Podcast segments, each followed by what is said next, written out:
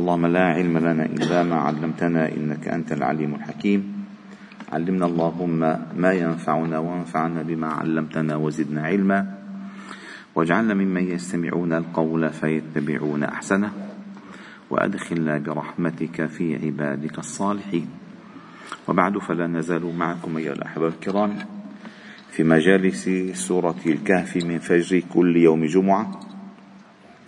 وقد وصلنا إلى قصة موسى عليه السلام والعبد الصالح الذي التقاه في مجمع البحرين.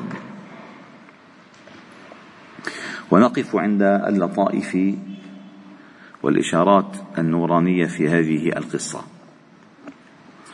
أولا هذه القصة دلت على ما ينبغي عليه أن يكون طالب العلم من علو الهمة. من علو الهمة. وخصوصا إذا كان صاحب علم. يعني بالأصل يتبادر للذهن أن الإنسان إن كانت بضاعته في العلم قليلة فإنه يشد الهمة حتى يحصل العلم الكثير. العلم الحقيقي كلما ازددت منه علما ازدادت له طلبا وعلت همتك لذلك. لأنك ترى ترى في تحصيلك العلم الخير الكثير فتطمع أن تستزيد. لذلك الله جل جلاله ما ذكر الزيادة في كتاب الله تعالى إلا بقوله بالدعاء وقل ربي زدني علما. لأنه قال في سورة الإسراء وما أوتيتم من العلم إلا قليلا. فكل العلوم التي تعلمونها هي القليل. فالطلب بالزيادة شيء مهم. الذي يدل على ذلك في هذه القصة أن الله تعالى ذكرت لكم سبب سبب هذه القصة أنه عندما قام موسى خطيبا في بني إسرائيل وسئل من أعلم الناس؟ فقال أنا ولم يرد العلم إلى الله. فعاتبه الله تعالى بقوله إن لي عبدا عند مجمع البحرين علمته وآتيته العلم ما لم أوتك. فاذهب فتعلم منه. فالآن أصبح موسى عليه السلام الكليم المصطفى أصبح طالب علم. راح يطلب علم. هل أتبعك على أن تعلمني مما علمت رشدا هل أتبعك؟ هذه اللفتات أساسية في فهم الإقبال على العلم. قال الله تعالى في أول هذه القصة وإذ قال موسى لفتاه لا أبرح حتى أبلغ مجمع البحرين أو أمضي حقبة هذا الدافع الأساسي لطلب العلم.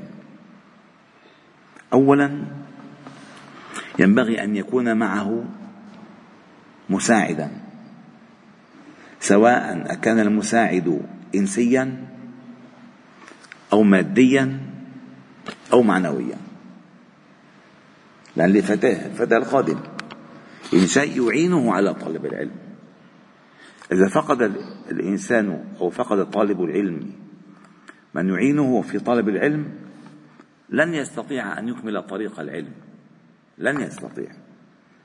وعندما تقرؤون سير علمائنا الكبار من أمثال الشافعي وأبي حنيفة ومالك وأحمد. تعلمون كم آه، بلغوا في الإنفاق حتى حصلوا على هذا العلم. فالشافعي رحمه الله تعالى أمه كانت تعمل ليل نهار حتى تعلمه العلم.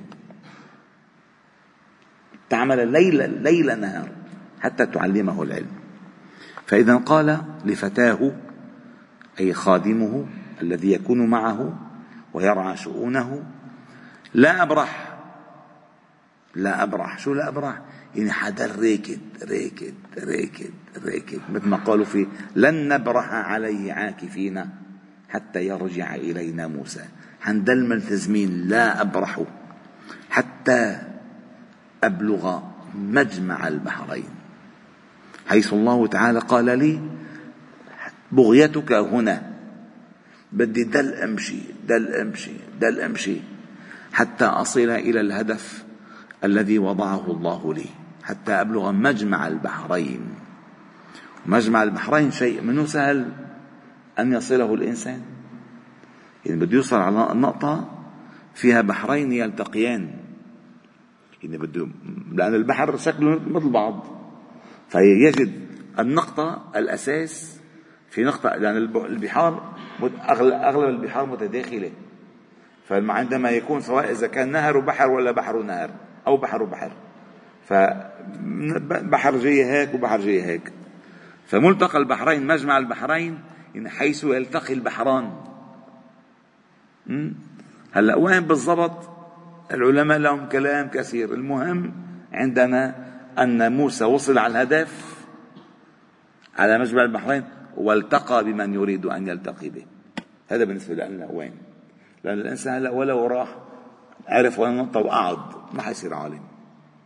ما حيصير عالم. لأن القضية منا خاصة بالمكان. مثل الإنسان راح نام نام بالكهف تبع أصحاب الكهف. ليالي عديدة ما حيصير من أصحاب الكهف. ولا الكلب حيعمل له هيك ويحرسه ما حيصير. فلذلك الأمكنة تحديدا ليست ذات شأن مهم. فقال حتى أبلغ مجمع البحرين أو أمضي حقوبا.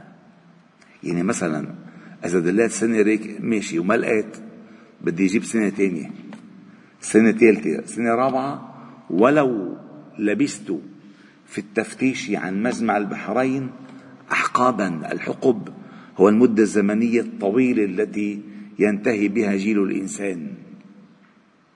قال لابثين فيها أحقابا أي جيل بعد جيل مدة طويلة بعد مدة طويلة.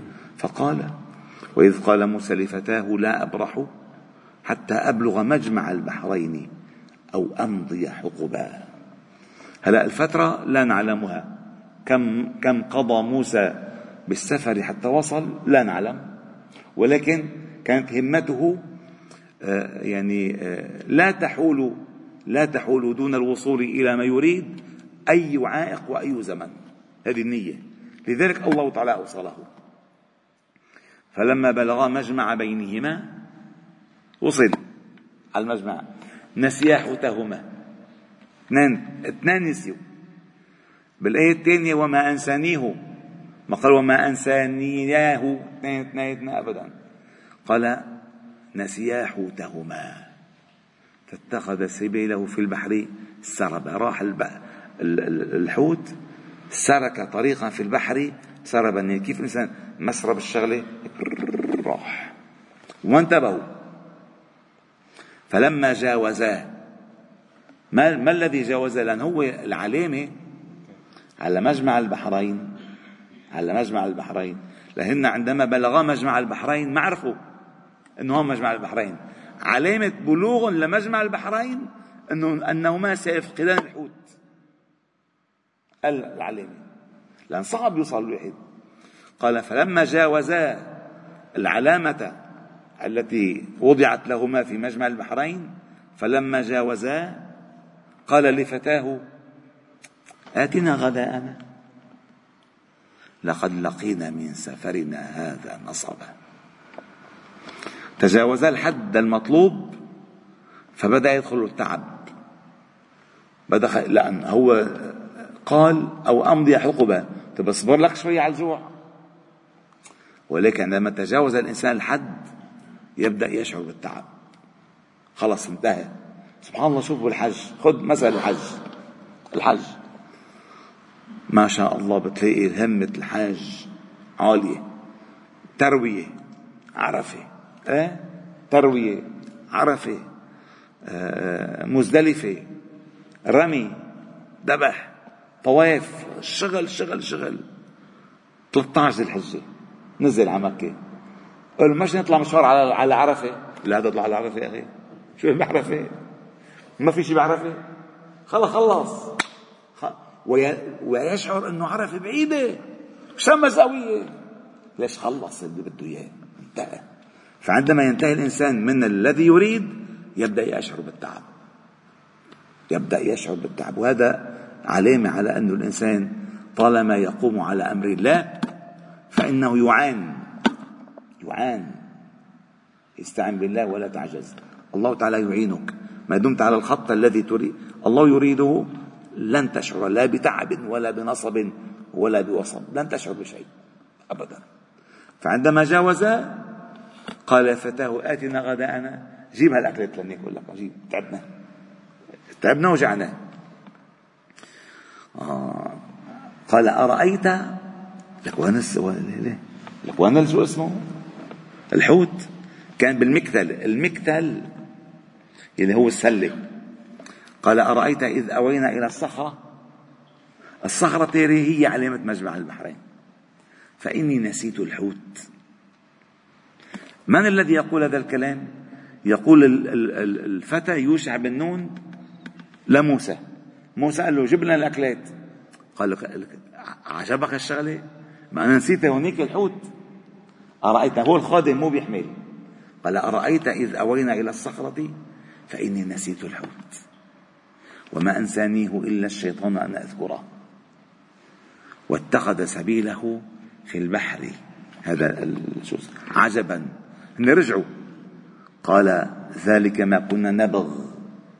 نحن كانت العلامة أن نفقد الحوت. حيث فقدنا الحوت هناك مجمع البحرين هناك العبد الصالح.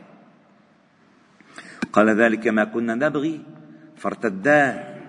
يعني رجعوا رجوع. ما بقى يكملوا خلص ما له داعي تكملوا رجعوا رجوع. فارتدا على آثارهما قصصا. يعني عم يشوفوا وين كانوا هن بالضبط وين. يتبعوا يعني آثارهما. فارتدا على آثار قصصا فوجدا عبدا. عندما فقد الحوت عند الصخرة وجد العبد الصالح قاعد عند الصخرة. سبحان الله. قال فوجدا عبدا من عبادنا. آتيناه رحمة من عندنا. وعلمناه من لدنا علما. انتهى هنا دور الفتى وبدأ دور موسى. وصل لما يريده موسى عليه السلام والله تعالى إني أعثره على العبد الصالح الذي علمه الله من لدنه علما وآتاه رحمة من عنده.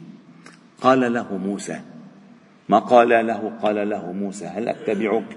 ما قال هل أتبعكما؟ هل أتبعك؟ على أن تعلمني مما علمت رشدا لأن شرط الانتفاع بالعلم الاتباع للمعلم. شرط الانتفاع بالعلم الاتباع للمعلم. جاي وعارف إنه عم يختبره للشيخ. ما بينتفع. ابدا لن ينتفع. لأن اليهود عندهم العلم وما انتفعوا بنبوة النبي صلى الله عليه وسلم ابدا. بالعكس قالوا عداوته ما بقينا. قال هل أتبعك على أن تعلمني مما علمت رشدا؟ لأن الهدف من العلم أن تسترشد بالعلم. أن تسترشد أي أن تعرف هذا هذا خطأ هذا صح. هذا في شبهة هذا ما في شبهة. هذا حلال هذا حرام. هذا بيعمل هذا بيعمل هذا الرشد. أن تسترشد. أه؟ مما علمت رشدا قال إنك لن تستطيع معي صبرا. شوفوا الجواب المعلم أول ما جاوبوا صدمة. صدمة. قطعنا كل هالمسافة ضيعنا الحوت. وتبهدلنا قدام الناس. أنا من أعلم الناس. أخي شو بتقول لي لن تستطيع معي صبرا. كيف؟ قال وكيف تصبر على ما لم تحط به خبرا. يعني أنت سترى شيئا. المفردات العلمية التي عندك لا تملك أجوبة على ما سترى. فلن تستطيع الصبر. وكيف تصبر على ما لم تحط به خبرا أنت بتشوف شغلة أي شغلة الإنسان بيشوفها بيرجع إذا كان طبيب بيرجع على آه، مرجع الطب إذا كان صيدلي بيرجع على صيدلة الطب. ما هيك؟ صيدلة الكتاب. إذا كنت أنت تعلم مفردات العلم الذي ستراه ليس موجودا في مفردات قاموسك. وكيف تصبر على ما لم تحط به خبرا فقال له موسى شيئا حقيقيا في طلب العلم قال ستجدني إن شاء الله صابرا. حتعلق إن شاء الله صابرا. ولا أعصي لك امرا. هو ما قال له ما تعصيني؟ ولكن خلص قال له ما أعصيك أبدا بدي أتبعك. وستجدني صابر. لأن كيف تصبر؟ ستجدني صابرا. ولا أعصي لك أمرا. قال فإن اتبعتني فلا تسألني عن شيء. لأن عادة أول إفادة بطلب العلم المساءلة أن تسأل أن تسأل. شرط الانتفاع مع العبد الصالح ما تسأل. بس تطلع بس تطلع قال فإن اتبعتني فلا تسألني عن شيء.